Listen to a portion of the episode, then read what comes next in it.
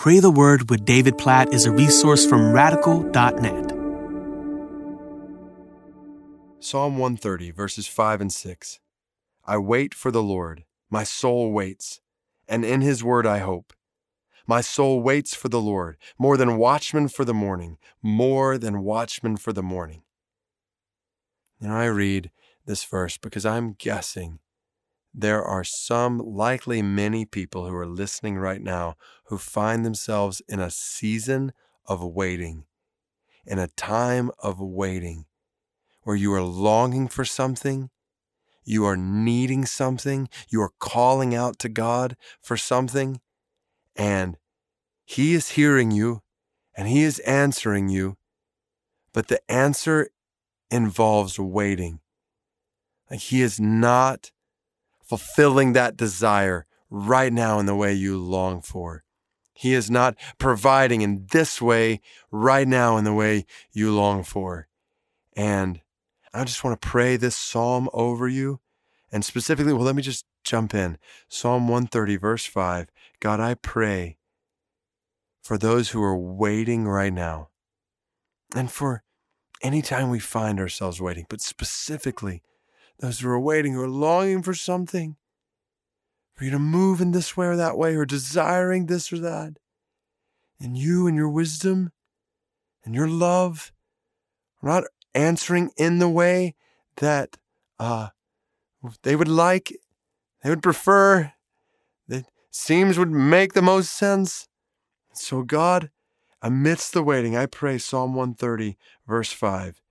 In his word, I hope. God, I pray that they would hope in your word. God, as they wait, they would wait standing on your word, trusting in your promises that you are with them, that you will never leave them or forsake them, that you will grant them everything they need in the middle of the waiting, that you are working in their waiting. You are not sitting back idly. Your word tells us you are working in our waiting.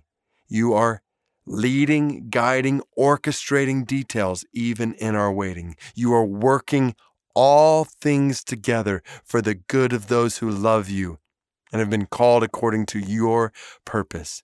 I think about those words in Romans 8 coming on the heels of just the reality of suffering in this world and longing for our redemption. We do, we long for our redemption. In this sense, we all find ourselves waiting right now for an end to sin and suffering in this world.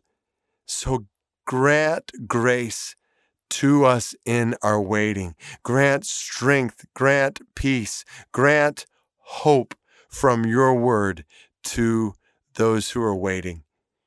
And Ultimately, we wait for the day when you will split open the sky and we will see your face and you will wipe every tear from our eyes. We wait for that day.